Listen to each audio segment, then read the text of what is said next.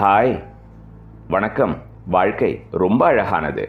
Continuity miss ஆகாமல் இருக்க போன எபிசோட் அதாவது பிரிட்டிஷ் இந்தியா பிஃபோர் இண்டிபெண்டன்ஸை கண்டிப்பாக ஒரு தடவை கேளுங்க. போன எபிசோடில் நம்ம கேட்டது யாரோட ஸ்டோரின்னு நிறைய கேசஸ் வந்தது. அது யாருன்னு தொடர்ந்து பார்க்கலாம். வெல்கம் பேக் இது உங்களோட பேசும் தமிழன் ஷோ காத்துனா டஸ்ட் இருக்கும். அது நேச்சுரல் டஸ்ட் இல்லாமல் இருந்தால் நல்லா இருக்கும். ஆனால் டஸ்ட் இல்லாமையே இருக்கணும் அப்படின்னு நினச்சா நம்மளால் இருக்க முடியாது.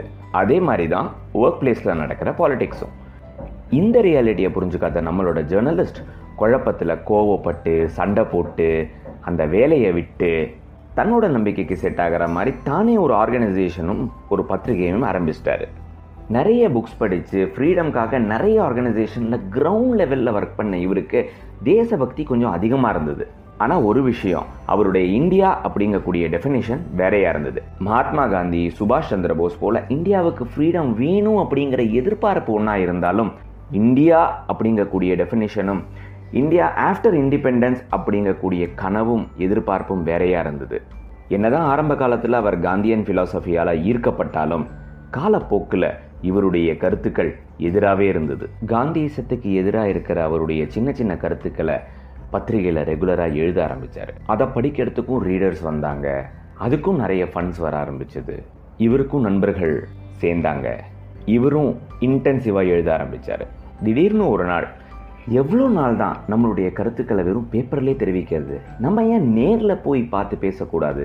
அப்படின்னு நினச்சி தன்னோட ஃப்ரெண்ட்ஸோட சேர்ந்து நேராக போகலாம் அப்படின்னு முடிவு பண்ணுறாரு அப்படியே காந்தியோடைய ஷெட்யூல்ஸ் ட்ராவல் பிளான் அதெல்லாம் பார்த்துட்டு மும்பை பக்கத்தில் இருக்கிற பஞ்சகனி மலைக்கு அவர் வராரு ஒரு டேட்டில் அப்படின்னு தெரிஞ்சுக்கிட்டு காந்தியை பார்க்கறதுக்கு போகிறாரு அங்கே போய் நல்லா கத்தி போராட்டம் பண்ணுறாரு இவர்கள் போராட்டம் காந்தி காதலையும் விழுந்தது. யார்? ஏதோ இந்தியன்ஸ் தானே போராட்டம் பண்ணிட்டு இருக்காங்க. அவங்கள கொஞ்சம் வர சொல்லுங்களேன். நேரில் பார்த்து பேசலாம் அப்படின்னு காந்தி இவரை கூப்பிடுறாரு. ஆனால் இவர் தன்னுடைய வெறுப்பு கருத்துக்களை தானே தெரிவிக்க போனார். அதனால் மீட் பண்ணலை. காந்தி போகிற இடத்துக்கெல்லாம் போய் போராட்டம் மட்டும் பண்ணிக்கிட்டே இருந்தார். அங்கே ஒரு ஸ்கூல் ஃபங்க்ஷனில் காந்தி சீஃப் கெஸ்ட்டாக வந்து ஒரு ஸ்பீச் கொடுக்குறாரு. காந்தியோட ஸ்பீச்சை கேட்ட அவன் கோவப்பட்டு ஆக்ரோஷமாகி கோபம் தலைக்கேறி அந்த சபையில் ஒரு கத்தியை எடுத்து காந்தியை நோக்கி ஓட ஆரம்பிக்கிறான். மக்கள் பார்த்தாங்க அவனை பிடிச்சி அடித்து கத்தியை பிடுங்கி போலீஸில் பிடிச்சி கொடுக்க போனாங்க ஆனால் காந்தி வேண்டாம் விட்டுருங்க அப்படின்னு சொல்லி இவனை பார்த்து கம் ஸ்டே வித் மீ. உனக்கு என்ன வேணும்னு சொல்லு. நீ என்ன எதிர்பார்க்குற? அப்படின்னு சொல்லு அப்படின்னு சொன்னார். ஆனால் இவன் அதையும் ஒத்துக்காமல் அங்கேருந்து ஓடி வந்துட்டான். கோபம் குறையலை. இன்ஃபேக்ட் இந்த கட்டத்தில் தான் அவனுடைய வெறுப்பு வன்மமாக மாறுறது. என்ன பண்ணுறதுனே தெரியல. தன்னுடைய கோவத்தையும் வன்மத்தையும் கண்டினியூஸாக பத்திரிகையில் எழுதிட்டே இருந்தான். ஒரு கட்டத்தில் இந்தியாவுக்கு சுதந்திரம் கிடைக்கிது.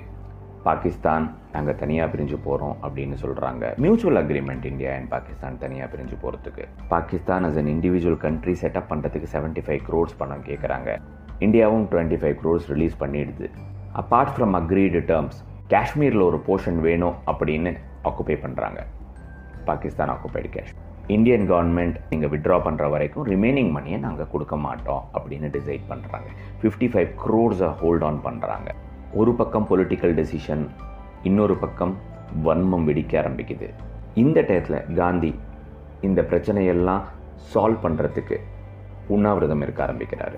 அந்த நாள் வரைக்கும் பிரிட்டிஷ் கவர்மெண்ட்டுக்கு எதிராகவும் இந்தியாவோட சுதந்திரத்துக்கு ஆதரவாகவும் உண்ணாவிரதம் இருந்த காந்தி இந்த தடவை இந்தியன் பொலிட்டிக்கல் டெசிஷனுக்கு எகெயின்ஸ்டாகவும் பாகிஸ்தானுக்கு ஆதரவாகவும் உண்ணாவிரதம் இருக்காரு அப்படின்னு நினைச்ச இவன் இந்தியன் கவர்மெண்ட் மீதி இருக்கிற ஃபிஃப்டி ஃபைவ் க்ரோர்ஸ் ஃபண்ட்ஸை ரிலீஸ் பண்ணின உடனே கன்ஃபார்மே பண்ணிட்டான்.